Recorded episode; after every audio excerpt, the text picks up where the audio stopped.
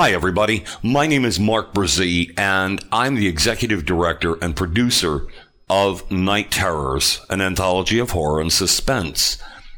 The show came about because I've been an actor for 30 years, and I love doing surprise theater, theater that doesn't always take the normal beaten path. And Night Terrors really is like that from our first episode, The Man in the Chair, to The Bug Doctor, written by Steve Shira, the stories have always had an element of, oh, wow, that's what happened.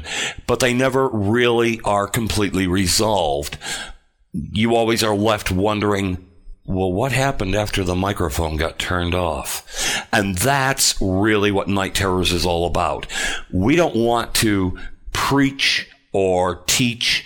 We want to entertain, but we want to entertain in such a way that when you're done listening to the episode, you turn to your partner or your companion and you say, What just happened? Oh my God, you mean, oh, holy cow. And that's what Night Terrors is all about. So, as Harbinger would say, Welcome Night Terrors.